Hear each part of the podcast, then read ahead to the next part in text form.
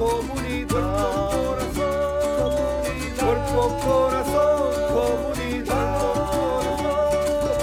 Cuerpo Corazón Comunidad, Cuerpo Corazón Comunidad, Cuerpo Corazón, Cuerpo Corazón, Cuerpo Corazón Comunidad.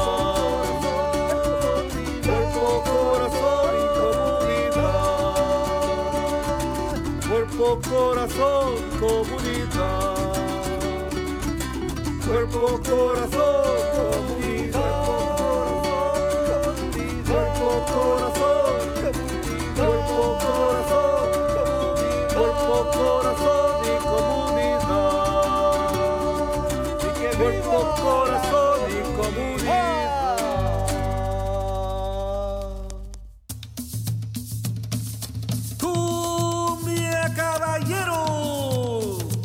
Para toda el área de la bahía, este es su programa, Cuerpo, Corazón, Comunidad.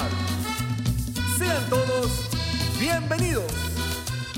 Y queda con ustedes nuestra presentadora Brenda Camarena e invitados.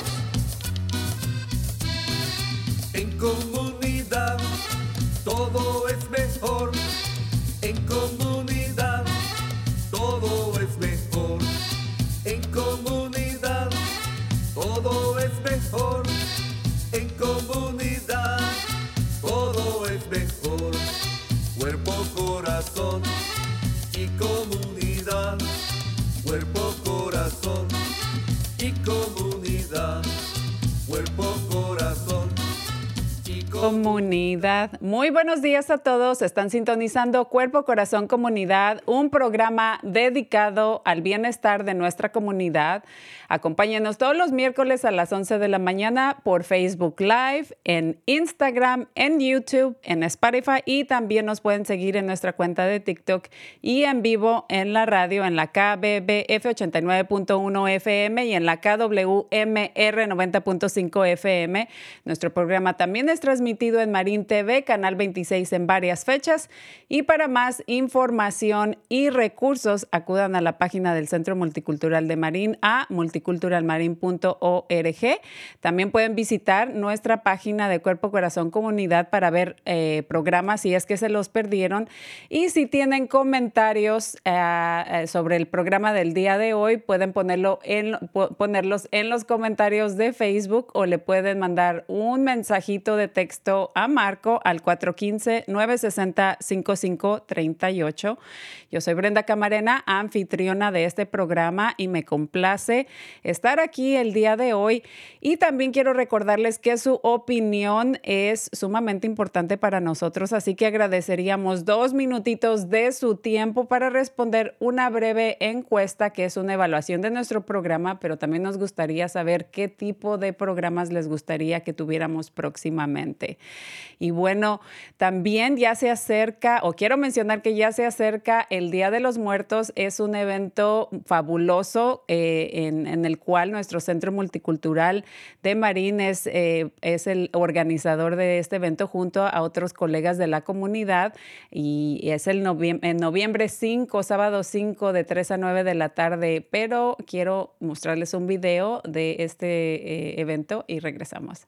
Acompáñenos en nuestra celebración anual del Día de los Muertos en San Rafael. Este año tendremos diferentes actividades. Comenzamos el sábado 22 de octubre a las 3 p.m. Habrá una procesión de autos por el centro de San Rafael, iniciando y terminando en el parqueo de la alcaldía. Después tendremos un convivio y show de carrozas en el Centro Multicultural de Marín. Los miembros de la comunidad están invitados a decorar sus autos y pasear con nosotros por las principales calles de la ciudad. Para registrarse, visite nuestro sitio web en dayofthedeadsr.org. La celebración anual continuará el sábado 5 de noviembre de 3 a 9 p.m. en el Centro Comunitario Albert J. Borough y Pico We Park. La entrada será gratis. Tendremos talleres de arte, altares, música en vivo, presentaciones culturales, comida y nuestra tradicional procesión con velas y flores a las 6 de la tarde. Concluiremos con nuestro tradicional baile comunitario a las 7:30 p.m. y tendremos como invitados especiales a San Matisse. Por razones de salud no se pintarán caras en el evento. El uso de máscaras o cubrebocas es recomendado. Y recuerde, solo se manejará efectivo. Agradecemos a nuestros patrocinadores principales, Marine Community Foundation y Soul Food. Gracias por hacer posible este evento. Pues ya escucharon, para más información pueden visitar dayofthedead.org, así que esperemos verlos por ahí. Y bueno, quiero ya darle inicio al tema del día de hoy y se trata sobre la concientización sobre el nivel del mar y otros desastres naturales. Y para eso tenemos como invitado especial a Richard Díaz, él es coordinador de preparación de desastres comunitarios de la ciudad de San Rafael. Bienvenido, Richard, ¿cómo estás? Muchas gracias, Brenda. Buenos días y gracias por la invitación. Muy buenos días. Pues estamos muy contentos de tenerte aquí con nosotros. Además, pues recientemente estás iniciando este puesto aquí en la ciudad de San Rafael y me gusta mucho que pues hablas español, ¿no? Entonces, eso creo que es de mucho beneficio para nuestra comunidad. Así es. Bilingüe, español e inglés, conociendo cómo es nuestra comunidad, expandiéndonos. Acabo de iniciar hace unas semanas el puesto de coordinador de emergencias a nivel comunitario con la ciudad de San Rafael. La experiencia que traigo pues, es con el motivo de compartir y expandir esa capacidad para llegar los mensajes a la comunidad y advertir sobre los riesgos de las emergencias y crear esa concientización de cualquier cosa puede ocurrir.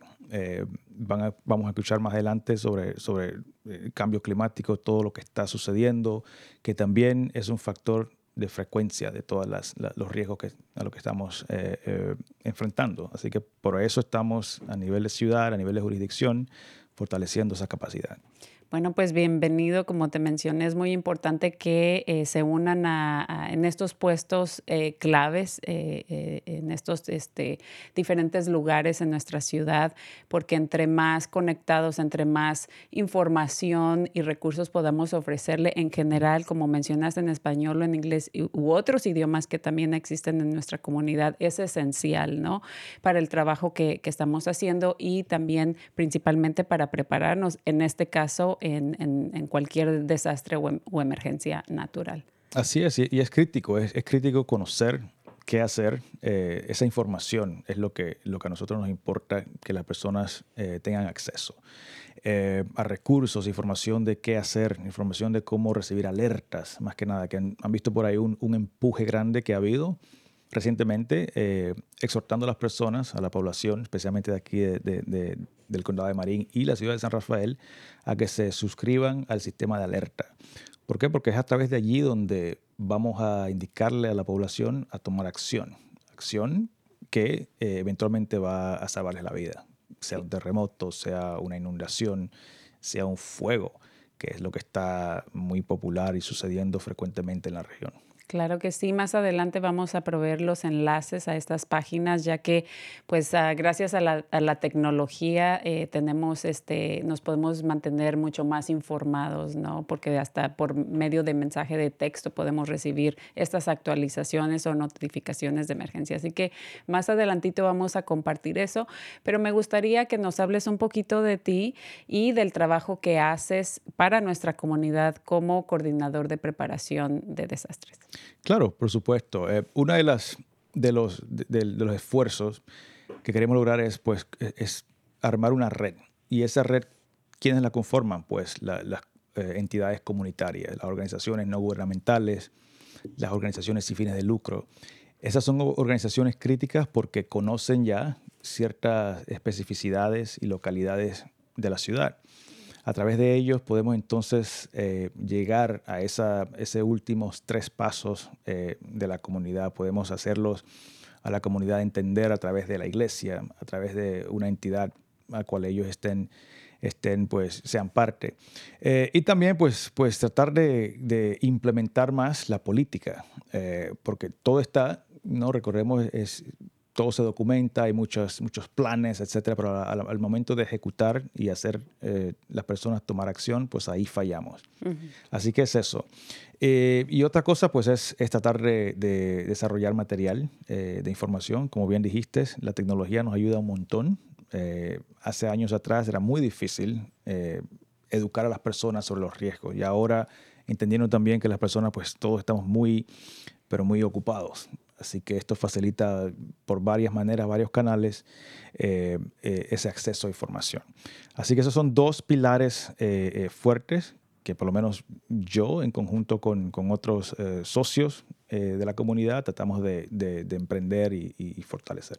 Excelente, ¿no? Me parece fabuloso y además, bueno, que aportan el conocimiento, pero también sumamente importante esa colaboración o coordinación entre ustedes, ¿no? Para mandar este tipo de mensajes a la comunidad, y absolutamente el material es esencial que esté producido en diferentes idiomas y que pues pongan ahí la información esencial que la comunidad necesita saber, porque la realidad es que no sabemos cuándo se viene el próximo incendio, que no solamente pasa incendios, digamos, durante las temporadas, ¿no? de incendios forestales. Un incendio lo podemos tener simplemente en la cocina de nuestra casa mientras estamos cocinando, ¿no? ¿Qué hacer? Un terremoto, una inundación, que más adelantito vamos a hablar también sobre las preocupaciones del alto nivel del mar.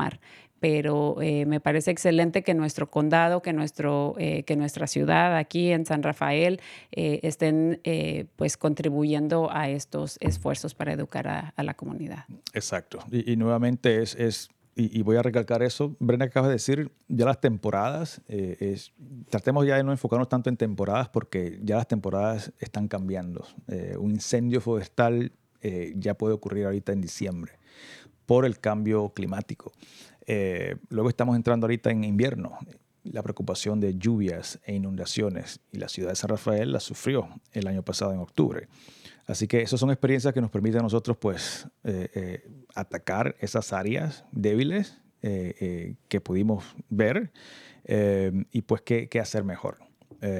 Así que eso es nuestro plan, nuestra estrategia, nuestra visión para proteger a la comunidad. Excelente. ¿Nos puedes hablar un poquito o más a profundidad sobre los servicios y recursos que ustedes ofrecen, aparte de producir este excelente material y contenido, digamos, por texto, en la página de la ciudad y también estos folletos que han desarrollado? Claro, pues en cuanto a servicios, la Oficina de Servicio de Emergencia, que es donde yo laboro, ella está adscrita al Departamento de Bomberos de la ciudad de San Rafael. Ese Departamento de Bomberos, pues, tiene por tradición varios servicios comunitarios. Uno de ellos es la prevención de fuegos. Otro es, pues, hay un nuevo programa de mitigación de fuegos, un personal específico que se apersona a una propiedad y hace inspección de su casa o de su área para evaluar qué riesgo tiene usted en cuanto a la vegetación existente. Pero servicios, pues, en momentos de emergencias, uno de ellos es, pues, ofrecerle a la comunidad algún sitio de alojamiento, si se requiera. Que son sitios de alojamiento que se activan según se dé la situación o la emergencia. Puede ser aquí en San Rafael, en coordinación con el condado, puede ser en coordinación con otra jurisdicción cercana. O sea, es más bien enfocados en qué es lo esencial que se requeriría por parte de la comunidad para salvar las vidas. Y otra también es la distribución o la asistencia en cuanto a distribución de alimentos. Recordemos la pandemia, que no ha terminado, pero al inicio de todo, eso eran áreas específicas de asistencia. Y ahí tuvimos que imaginarnos cómo organizarnos y actuar frente a algo que no sabíamos, cómo se iba a comportar. Pero alimentación, y refugio y encima protección de COVID, de esa propagación, esa infección, eso eran cosas críticas que teníamos que atacar. Excelente. Estábamos comentando fuera del aire brevemente sobre, digamos, los refugios, ¿no? Porque yo como ciudadana a mí me gustaría saber, bueno, si llegara a pasar una emergencia, ¿cuáles son estos puntos de alojamiento donde uno puede correr, ¿verdad? Pero nos quieres hablar un poquito más sobre la respuesta que me diste en cuanto a eso. Sí, claro. La ciudad puede ser en coordinación con otras agencias, organizaciones, pues habilita un centro de acopio o centro de alojamiento. Y estas las hay según se dé la emergencia. Eso es parte entonces de nuestro plan de emergencia, es ubicar un sitio estratégico que se le va a anunciar a la comunidad donde puede ir según el área de afectación. Si es debido a una evacuación, pues se le va a decir en tal punto, debido a esta afectación del área, usted puede ir. Así que esa información es recurso crítico que la ciudad, en coordinación con otras jurisdicciones, le ofrece a la comunidad, a los residentes. Exacto. Y bueno, no nos vayamos muy lejos. Simplemente en los pasados meses, un par de meses atrás, donde el calor era muy intenso, esas olas de calor que tuvimos, estuvieron proveyendo información sobre centros de acopio donde la gente más vulnerable o que no tenía o que no tiene vivienda o simplemente no tiene aire acondicionado, podía ir a estos lugares, ¿no? Para no poner en riesgo su vida, ¿no? Exacto, Brenda. Y traes un ejemplo muy, muy real. No hace tanto, altas temperaturas, pues nosotros como responsables de seguridad pública también habilitamos lo que llamamos en inglés un cooling center, un centro de enfriamiento. ¿Por qué? Porque esta es una región, especialmente en San Rafael, en Marín, pues tradicionalmente hay aún viviendas que no cuentan con sistemas de aire acondicionado. Entonces, para evitar cualquier tipo de impacto en salud por las altas temperaturas, entonces habilitamos un centro de enfriamiento, y allí pues también va con todo lo demás para cargar sus sistemas eléctricos esenciales, teléfonos, darles de agua. Imagínense todo lo que de qué dependemos nosotros al tener un refrigerador en casa o un aire acondicionado. Entonces tratamos de ofrecer lo básico para atender a esas personas vulnerables. Claro, y bueno, ese tipo de acontecimientos lo pasamos durante los apagones, ¿no? Debido precisamente a los incendios forestales que tuvimos, digamos, hace unos años atrás, y que tuvimos apagones y que no íbamos a poder tener cosas o utilizar nuestros refrigeradores, ni siquiera para cocinar, para todos aquellos que tenemos estufas eléctricas, ¿no? Por ejemplo. Entonces, sí se puede presentar, puede ser algo muy grave el no tener luz, el tener un incendio, un terremoto, una inundación, ¿no? Entonces, si podemos pensar en que esto puede pasar en cualquier momento, cuáles son las cosas o cómo nos podemos nosotros en casita, porque creo que todos tenemos responsabilidad de hacer nuestra parte. Y esto implica no solamente educarnos e informarnos, pero también tener un plan de acción en casa con nuestros seres queridos, ¿no? Así es. Y eso lleva entonces a un punto muy importante, Brenda, que voy a compartirlo aquí. Nosotros estamos promoviendo a través de una página web que se llama Ready Marin y también pues nuestra campaña actual, 5 pasos simples para prepararse. Y en esos 5 pasos simples, le vamos simple porque realmente se pueden hacer a nivel individual, a nivel familiar, a nivel organizacional. Una de ellas es simplemente tener un plan familiar, pensar con anticipación qué es lo que va a hacer en caso de una emergencia. Otro de los pasos es armar una bolsa de emergencia. Ahora que usted tenga lo esencial, en el momento de salir, de evacuar. Porque imaginémonos, un terremoto no va a ocurrir específicamente en un lugar que usted se imagine. No va a ser exactamente o precisamente dentro de la casa. Puede ser en un momento que usted esté conduciendo, estén los hijos en la escuela, está usted en el supermercado. Entonces hay varios escenarios que sería bueno que nosotros vayamos pensando en cómo vamos a actuar en dicha situación. Así que los exhorto a que visiten y se vayan familiarizando con esos 5 pasos simples para prepararse, porque son muy básicos, muy sencillos y muy claros, y se pueden hacer. Claro que sí, y como mencionaste, nos puede tomar desapercibidos manejando, ¿no? Y precisamente por eso se recomienda que también tengas algún tipo de suministros o algo en tu automóvil, ¿no? Pero también en tu casa, y que lo tengas en un lugar accesible, porque dependiendo la emergencia van a ser los segundos, los minutos que tengas para evacuar, ¿no? Entonces es indispensable, necesario tener alguna mochila, alguna bolsa ahí lista cerca de la puerta de la casa, donde solamente puedo agarrar a mis hijos, a mis mascotas, si es que tengo, y salir, ¿no?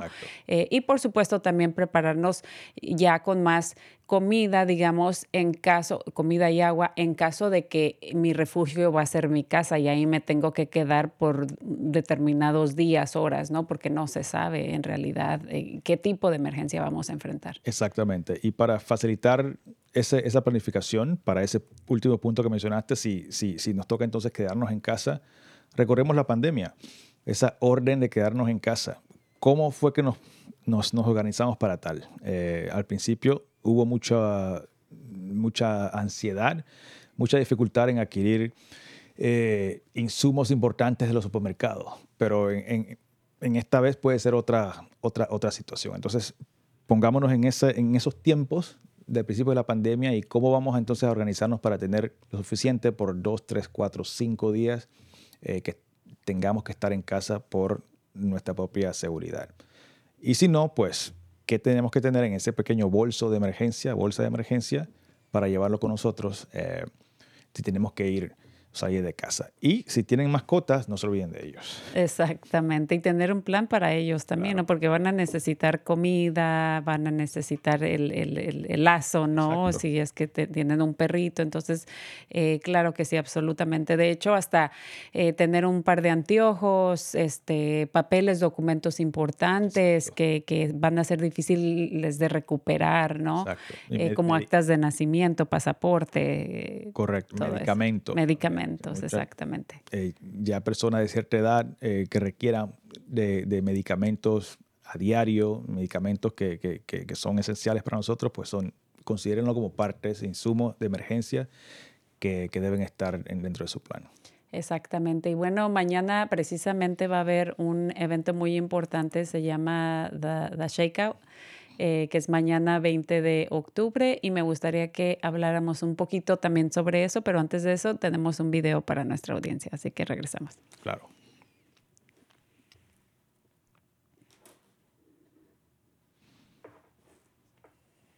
Durante un terremoto. Hola, soy Mario López. En California, los terremotos se registran en cualquier momento, así que practicar medidas de seguridad en caso de terremotos es buena idea para todos. Únase junto a millones de californianos a practicar cómo agacharse, cubrirse y agarrarse durante el simulacro Great Shakeout. Únase y aprenda más en shakeout.org. El día del Shakeout es el 20 de octubre. Bueno, ¿por qué no nos hablas un poquito más del Shakeout del día de mañana? Claro. Esto es una campaña anual que de hecho inició aquí en California. Ya hoy día es una campaña internacional en la que participan varias organizaciones. Uno como a nivel individual puede participar. ¿Y qué consiste? Es en imaginarse un terremoto que va a ocurrir el 20 de octubre, o sea, mañana, a las 10:20. En ese momento, muchas organizaciones, muchas compañías aprovechan este simulacro para poner a prueba varios sistemas. Uno de ellos es sus sistemas internos de alerta, que es lo que vamos a hacer a nivel de Ciudad de San Rafael. A nivel interno, entre los empleados. Vamos a poner a prueba nuestro sistema de notificación de emergencias para notificar a los empleados sobre algún tipo de emergencia. Pero el Shakeout, entonces, lo que básicamente exhorta es practicar 3 cosas muy básicas, pero que salvan la vida, que es agacharse, cubrirse y sujetarse. Y esto, primordialmente, se espera que se haga bajo una plataforma, una mesa. Ha habido a través de los años muchas otras opiniones y técnicas, pero esta es la que se ha comprobado ser la más útil, la más sólida, la que realmente sí protege. Así que nuevamente mañana, día 20 de octubre, a las 10:20 a nivel nacional e inclusive internacional, se va a hacer un simulacro asemejando un terremoto. A las 10 de la mañana, mencionas. A las 10:20. O sea, octubre 20. Octubre 20 a las 10:20. A las 10:20, para que no se nos olvide. Nosotros, de hecho, como el Centro Multicultural de Marín, vamos a estar participando. Okay. Y supongo que muchas organizaciones, compañías, agencias también locales, pero también uno en su casita o si estamos trabajando en cualquier lugar que estemos, hacerlo, ¿no? O formar parte de este movimiento, ¿no? En honor a la preparación en caso en este caso, un terremoto. Es eso. Y también no olvidemos que los terremotos no son por temporada. Nadie sabe cuándo es el próximo. Y han habido muchas otras situaciones aquí en la región, especialmente incendios forestales, inundaciones. Los terremotos tradicionalmente han sido de gran importancia, especialmente aquí en California, pues por ser una región impactada por pues la falla de San Andrés. Así que no estamos libres aquí en San Rafael de un impacto grave. Así que esta campaña trata nuevamente de concientizar a las personas, tratar de mantenerlo en el radar de que esto puede ocurrir en cualquier momento. Y de hecho, les recuerdo, hace unas semanas atrás hubo un epicentro en Santa Rosa que se sintió en ciertos lugares de aquí de Marín. Así que ese fue un recordatorio bastante reciente de que ese es un riesgo que aún no está saludando, por ponerlo así, que nos puede impactar en cualquier momento. Claro que sí. Y digamos, yo que soy mexicana en México, estaban celebrando el día, ¿sí?, recordando, acababan de hacer el simulacro, ¿no? Que es como muy similar a lo que se va a hacer el día de mañana. Y acababan de hacer el simulacro allá cuando volvió a temblar en la misma fecha. Y el año anterior también había pasado, o un par de años atrás exactamente, en el mismo día. Entonces, eso nos demuestra lo vulnerables que somos, sí, lo que las emergencias pueden pasar en cualquier momento. Y obviamente, pues no podemos, muchas de las cosas están totalmente fuera de nuestro control, pero el hecho de que uno de alguna manera se haya preparado y haya hecho esa concientización de que puede llegar a pasar en cualquier momento, pues eso te puede ayudar bastante hasta salvarte la vida. No, exacto. Y es eso, es algo que va a destruir o puede impactar varios servicios que mencionamos anteriormente: la luz, transporte, la comunicación.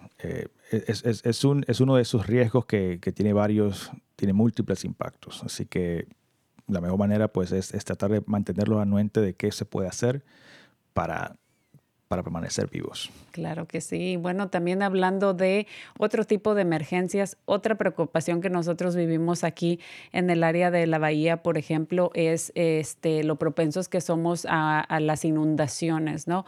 O a raíz de un terremoto se puede provocar como efecto secundario un tsunami, por ejemplo, claro, ¿no? Entonces, nosotros que vivimos en un lugar bellísimo, pero también estamos rodeados de pura agua, ¿no? Del mar, de la bahía. Entonces, también otra de las preocupaciones es el alto nivel del mar y lo que podría pasar si hay una inundación. Y tenemos en el área de San Rafael, específicamente en el área de Canal, una área muy vulnerable. Entonces, me gustaría ya invitar a nuestro segundo participante del día de hoy. Él se está conectando con nosotros por medio de Zoom. Me parece que está en Seattle o en Washington, si no me equivoco. Su nombre es Pablo Quiroga y él es ingeniero costero y asociado de ciencias ambientales. Así que le vamos a dar la bienvenida a Pablo. Muy buenos días, Pablo. ¿Cómo estás? Hola, Brenda. Gracias por invitarme y por estar en tu programa. Como mencionas, el cambio climático es algo que pues nos debe de preocupar y pero al mismo tiempo nos debe poner a pensar en ideas y maneras de de adaptarnos y de resolver este problema, no solo para nosotros, pero para nuestros hijos y nietos y quienes nos siguen, ¿no? Cuidar este planeta para ellos. Exacto. Y parte de esta concientización del cambio climático, ¿no? Estábamos mencionando aquí con Richard, pues lo propensos y lo vulnerables que podemos ser en cuanto a un incendio, un terremoto, pero también otra de las grandes preocupaciones. Y tú como ingeniero costero nos puedes explicar más sobre el trabajo que tú haces y el impacto que tiene en nuestra comunidad en cuanto al alto nivel del mar o los riesgos del alto nivel del mar. Sí, como no, me gustaría platicar sobre el proyecto que estamos haciendo en Tiscornia, que de alguna manera toma en consideración el cambio climático y mejorar la adaptación y proveer un poco de, como de colchón entre los efectos del mar y la comunidad. Es importante reconocer que es parte de un proyecto más grande que tiene que pasar alrededor de la zona costera de San Rafael. Este no protege toda la zona costera, protege una parte de nuestra zona costera. Y tengo algunas imágenes o presentación que me gustaría compartir con tu público. ¿Puedo compartir la pantalla o cómo sería lo mejor? Sí, me parece que sí, vamos a tratar de hacerlo. A ver si se puede hacer. Sí.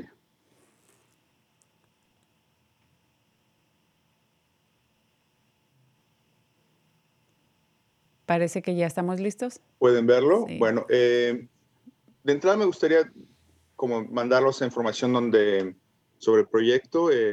La TiscorniaMarch.pep.org es la página donde pueden visitar para conocer más sobre el proyecto y enterarse sobre noticias, sobre lo que está pasando. Y me gustaría invitar a todo el mundo, y a lo mejor ya lo mencionaste en tu programa, la reunión pública que va a haber hoy a las 5:30. Ahí pongo el link, pero si serías tan amable, o si ya lo tienes en tu página, sería bueno que la gente lo viera, para que se enteren más de los detalles del proyecto y de la gente involucrada y participar de alguna manera, sobre todo en cómo queremos que quede, cómo queremos tener acceso a este lugar, porque no solo es para proteger, sino es un lugar como recreacional y un lugar donde la gente puede visitar y estar presente, ¿no? En un lugar, como decías, tan hermoso como es ahí. Claro que sí. Vamos a tener a Berenice en unos minutitos y ella nos va a estar dando más detalles sobre esa reunión que va a pasar esta noche. Ah, qué bueno. Y espero que la gente también preste atención a maneras de cómo participar. Parece que están pensando en maneras, por ejemplo, de ayudar con replantar la zona, las nuevas zonas que se van a crear y también participar en ver cómo podemos mejorar el acceso público a este lugar, ¿no? Y bueno, nada más quería dar como ese comentario sobre el proyecto y sobre la importancia de participar en este tipo de eventos. Claro. Y regresando al problema del cambio climático y en específico al nivel del mar, ¿qué es lo que pasa cuando incrementa el nivel del mar? Pasan dos cosas que ponen en riesgo una comunidad. Una es que la zona costera se reduce, tenemos una reducción de este colchón que provee de seguridad y protección y alzo de ecología y también de ecología y de un lugar ecológico y eso a la vez incrementa el que haya más inundaciones o que la infraestructura como la ciudad o casas puedan verse afectadas, ¿no? Y es lo que estamos tratando de mejorar en ese sentido, proveer de la ciudad de un colchón que le permita adaptarse en el futuro. Y hay varias maneras de hacer esto. Hay varias maneras que se han hecho, se han estado implementando alrededor del mundo. Una es proveer de una interacción, de acomodar la parte ecológica con la ciudad. La otra es protegerla, ya sea por manera de estructuras sólidas como muros de mar, o proveerlas de una estructura como una playa, ¿no?, enfrente, o una marisma. Y la otra es retirarse de la zona costera y moverse. Obviamente es difícil en muchos lugares porque las ciudades ya están en cierto lugar y no siempre tienes la capacidad o el dinero para moverse fuera de esa zona, ¿no? Pero a veces es necesario moverse de ese lugar. En específico, este proyecto de Tiscornia, los objetivos del proyecto son, bueno, mejorar la ecología del lugar, reducir el riesgo de inundaciones en la ciudad y, pues, al mismo tiempo que estamos haciendo eso, incluir más al público y fomentar la participación ciudadana. Y, en fin, ¿cómo se va a ver este proyecto, no? Y este es un pequeño resumen de lo que se va a hablar en la junta pública o la sesión pública esta tarde, pero actualmente esta zona en Tiscornia solo cuenta con 7 hectáreas de marisma costera. No hay mucha protección que digamos que la marisma pueda proveer y se está erosionando. Lo estamos perdiendo a medida que se ve más afectada por oleaje y con el tiempo también el nivel del mar va a erosionarla más rápido. Y el proyecto propone varias cosas en este sentido. Una es incrementar el levee que ya existe en la zona y tenerlo a una altura que proteja la ciudad, crear zonas de transición entre el levee y la marisma, incrementar la marisma, incluyendo una parte que está ahorita separada del sistema costero, y poner una playa enfrente de la marisma para protegerla proteger la marisma contra el oleaje específicamente y reducir la erosión de la marisma. Y esto va a hacer que pasemos de una marisma de 7 hectáreas el doble de eso, 14 hectáreas de marisma, que no solo provee de protección, pero también crea una zona ecológica necesaria en este lugar, ¿no? Y que sería ideal conservarla. Y, en fin, ese es el resumen del proyecto y lo que se está haciendo para mejorar esta parte de la zona costera. Pero, otra vez, hay más que se tiene que hacer alrededor de la ciudad, en específico mejorar los levees alrededor, ¿no?, de la ciudad para que sea una protección completa de la ciudad. Excelente, pues muchísimas gracias por este breve resumen de la reunión que va a pasar esta tarde, y precisamente se va a unir brevemente también con nosotros Berenice. Ella forma también parte del trabajo que se está haciendo en la comunidad, pero antes de eso me gustaría mostrarles un breve video sobre el proyecto de Tiscornia March y regresamos. El aumento del nivel del mar es cuando se sube más el agua del mar y se puede inundar a todas las casas que están alrededor, y sería mucho pérdida y gastos para la ciudad si llega a ser, y es muy importante que se realice este proyecto de Tiscornia March. Es un problema que tenemos aquí en el área canal porque ahorita estos días ha subido bastante la marea. He caminado por parte aquí de la bahía y ha habido como deslaves que el mismo nivel del mar donde ha subido se está comiendo lo que es el bordo, el retén del camino aquí para caminar aquí nosotros, y retención del agua. De parte se lo ha estado comiendo ya de el oleaje y se lo traga la tierra, lo va deslavando. Así es, pues ya escucharon un poquito más y estos son miembros de la comunidad que también están participando en este proyecto, y una de ellas también es Berenice González. Ella es miembro del Consejo de Resiliencia Comunitaria de la ciudad del Canal o del distrito del Canal, y también ella trabaja divulgando información sobre este proyecto. Muy buenos días, Berenice, ¿cómo estás? Hola Brenda, muy buenos días, gusto de saludarte de nuevo, muy bien, gracias a Dios, ¿cómo están ustedes? Muy bien, pues aquí muy contentos de tenerte a ti y a Pablo hablándonos sobre o proviendo información sobre este proyecto. Los tuvimos a los dos precisamente creo que hace como un año también por medio de Zoom, pero hoy, esta noche precisamente van a estar elaborando más sobre este tema que es muy importante. Así es, Brenda, sí, estamos haciendo la invitación a toda la comunidad del área del canal para que se una el día de hoy a las 5:30 de la tarde. Hoy Pablo y otras personas que están trabajando con la ciudad y con diferentes asociaciones que se dedican a trabajar acerca de este proyecto estarán hoy exponiéndonos lo que es el proyecto, nos van a explicar qué es, cómo funciona, qué es lo que están haciendo y pues estamos muy interesados que la comunidad se una a nosotros este día. Excelente. Pues ahí Marco, que también es parte de este proyecto y es nuestro productor de este show, va a estar poniendo los enlaces para que la comunidad que nos esté escuchando, que vive precisamente en esa área, puedan unirse y aprendan más y se eduquen más. Y también se preparen más sobre cualquier tipo de emergencias, pero también como esa zona es un área muy vulnerable, pues es importante que sepan qué se puede hacer en este caso, cómo se pueden involucrar y también cómo prepararse simplemente pues para una inundación que ya las hemos sufrido en esa parte de nuestra ciudad aquí en San Rafael. Sí, así es, Brenda. De hecho, hoy estamos trabajando, somos 12 compañeros y yo los que estamos haciendo lo que es todos los refuerzos para involucrar a la comunidad.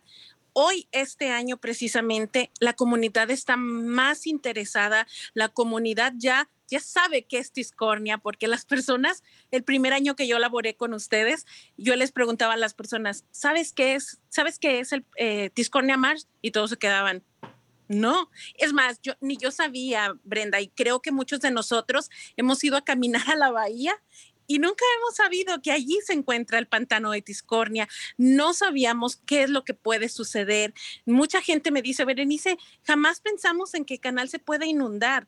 Les digo, de hecho ya se inundó. Tengo fotografías y todo de que más o menos como en los 50 hubo una inundación. Entonces las personas me dicen, Berenice, y en dado caso que nos inundemos, ¿qué hacemos? Ok, le digo, entonces hay que participar en estos foros, hay que participar en todas las cosas que nosotros les hacemos llegar para que estén preparados, Brenda, porque no sabemos ni el día ni la hora.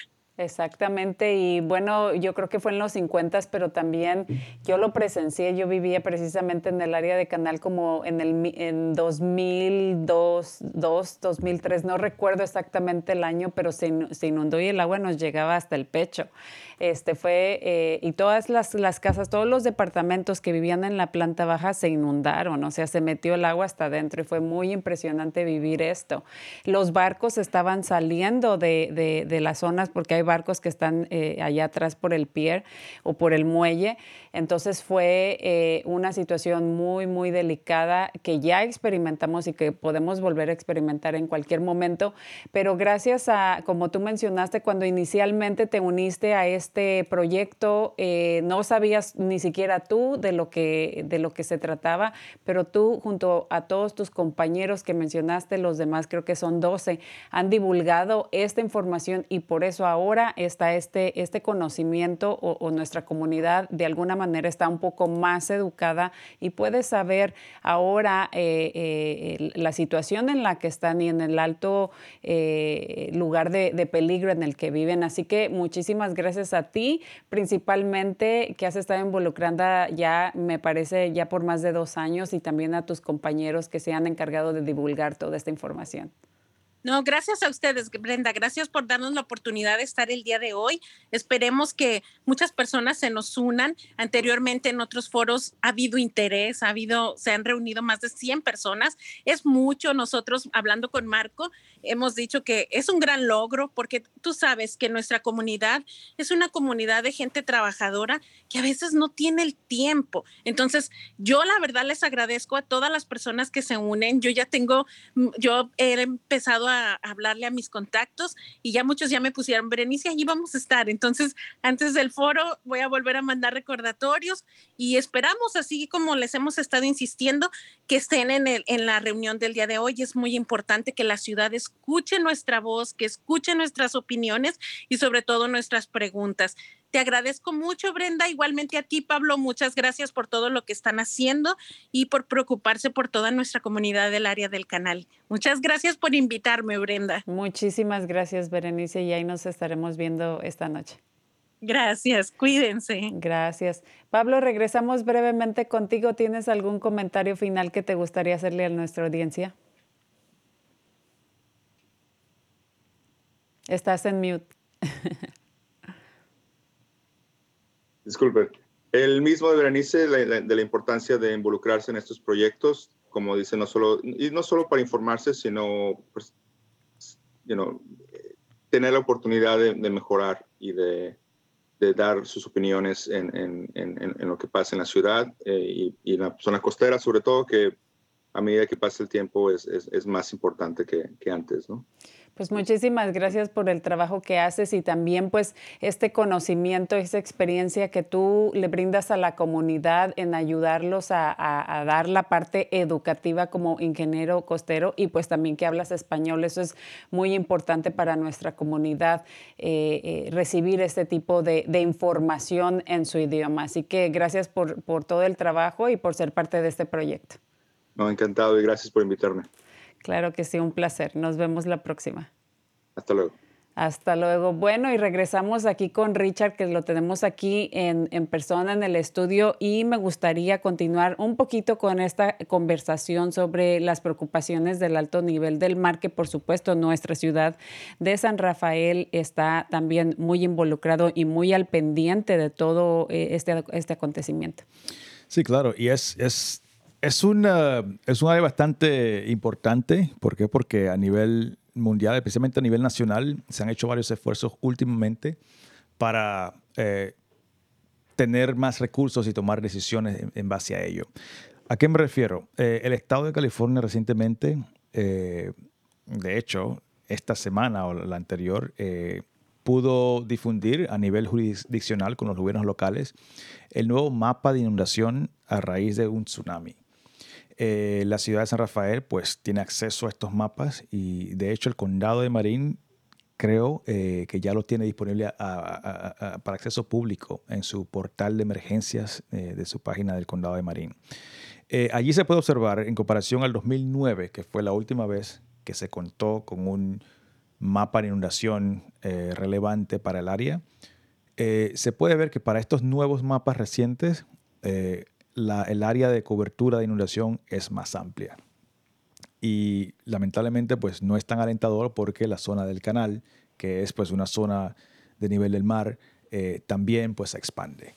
Así que en comparación a 2009 con lo que se tiene ahora, 2022, un estudio, un mapa elaborado a nivel estatal, tenemos ya una visualización de cuál sería la área ampliada impactada por una inundación.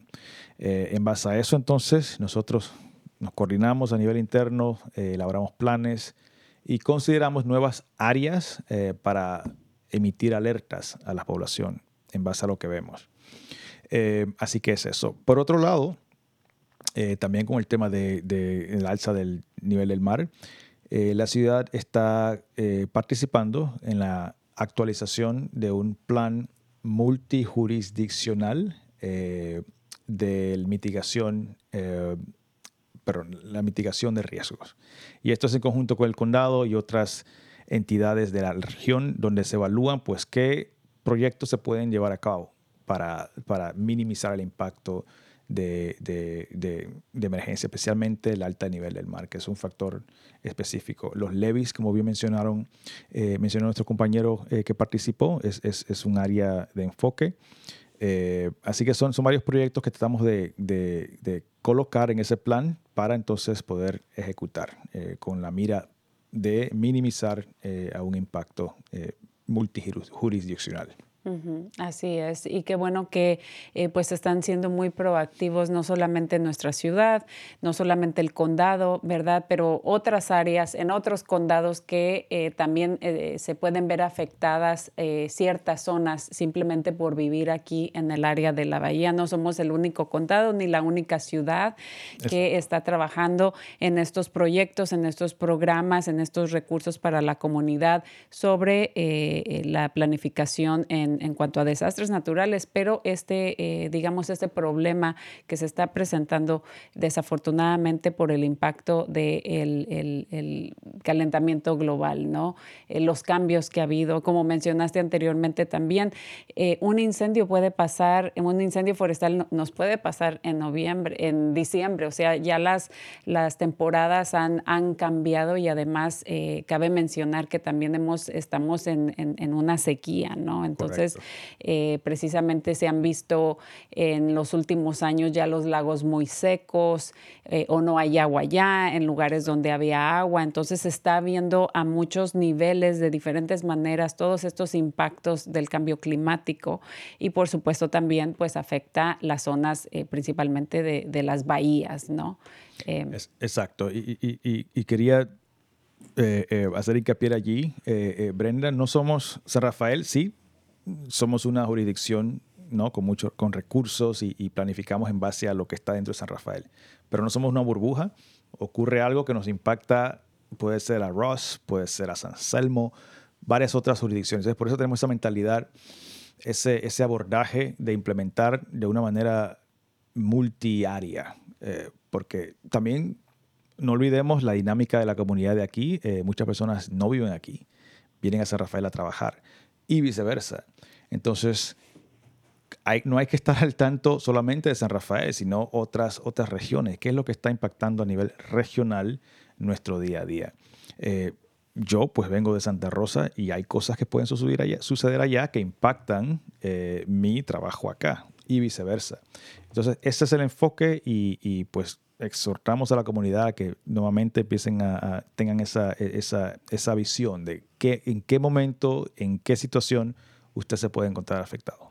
Claro que sí, y además hay que recordar que vivimos en una zona muy interesante, aparte que, como siempre lo menciono, una zona muy bellísima, ¿verdad? Pero es una zona también muy interesante porque nuestros puntos de salida o de accesos es por puentes, ¿no? Tenemos el puente de San Francisco, sí. Tenemos el puente de el Bay Bridge, tenemos el puente de Richmond, por ejemplo, que sí, en efecto, mucha gente no vive aquí, sino que viene de afuera porque es más económico vivir en otros lugares, tienen que cruzar todos estos puentes para llegar aquí, no solamente en San Rafael, pero en todo el condado, ¿no?, que es donde trabajan. Exacto. Y bueno, las personas pues que viven, como mencionamos, en el área de Canal van a estar afectados de alguna manera severamente, porque también, digamos, en esa zona solamente hay 2 puntos de entrada y salida.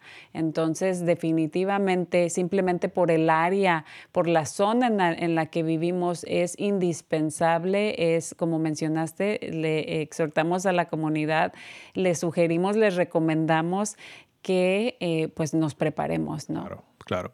Y nuevamente quiero hacer noción de una página que se ha revitalizado, se ha hecho más dinámica. Se llama readymarine.org y allí puede encontrar información específica.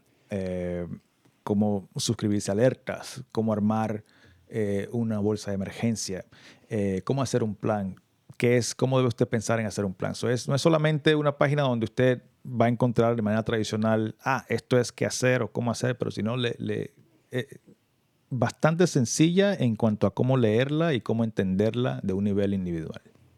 Así es.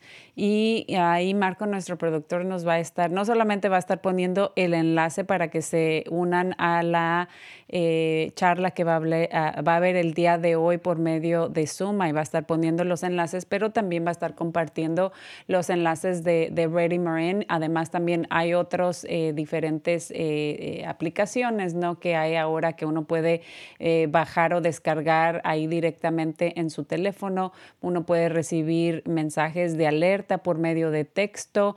También si tienes familiares en otras zonas, puedes también agregar a recibir ese tipo de alertas de otras zonas, ¿no? Yo, por ejemplo, que tengo mi hijo que vive en Oregón, allá de repente pues neva mucho o hay incendios, entonces yo quiero mantenerme informada de lo que está pasando en su ciudad y también recibo ese tipo de alertas. Entonces, la tecnología nos ha ayudado, nos ha facilitado mucho el acceso, como por ejemplo, creo que ya más gente puede participar en este tipo de charlas, de sesiones, porque se pueden unir simplemente por medio de Zoom y pueden seguir preparando su cena o lo que tengan que hacer en casita, ¿no? Entonces, qué bueno que han rehabilitado la página web, que hayan puesto más contenido, más recursos, así que me parece fabuloso, y pues también todo el trabajo que estás haciendo o que has hecho durante las últimas semanas desde que te uniste al equipo.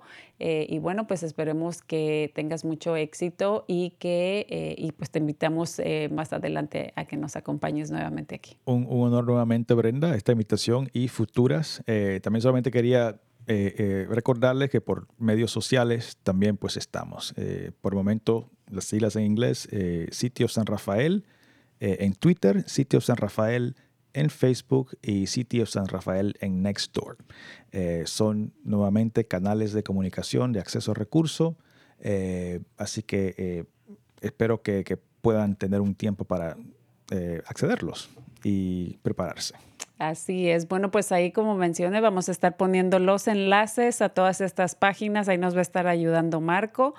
Es increíble cómo se va el tiempo. Tenemos un par de minutitos ya para culminar el programa del día de hoy. Brevemente, en 30 segundos, un mensaje final o comentario que te gustaría hacer a nuestra comunidad.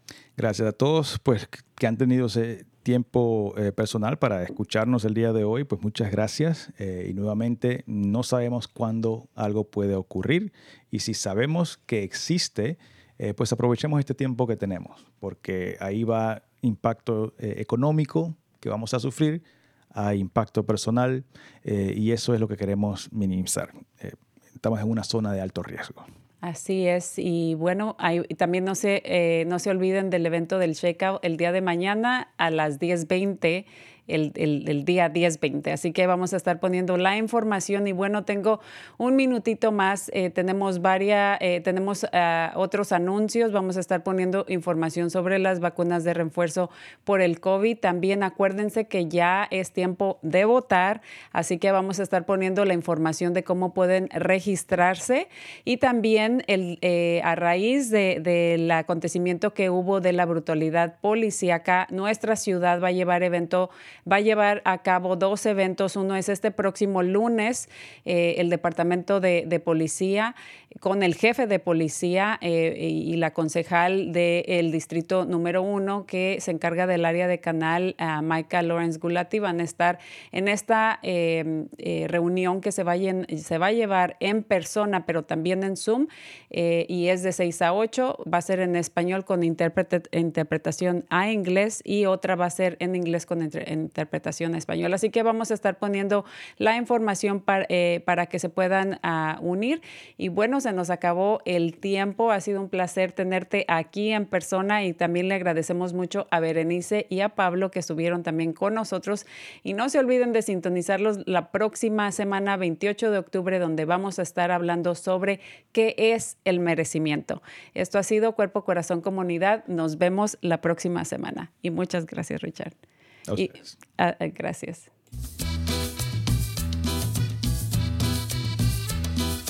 Escuche Cuerpo, Corazón, Comunidad los miércoles a las 11 de la mañana y cuéntale a sus familiares y amistades. Nuestro productor ejecutivo es Javier Vicuña, y los productores asociados son Marco Berger y terapista de salud familiar latina del condado de Marín. Síganos por la internet en cuerpocorazoncomunidad.org, y recuerde, esta es una producción del Centro Multicultural de Marín. Cuerpo, Corazón, Comunidad.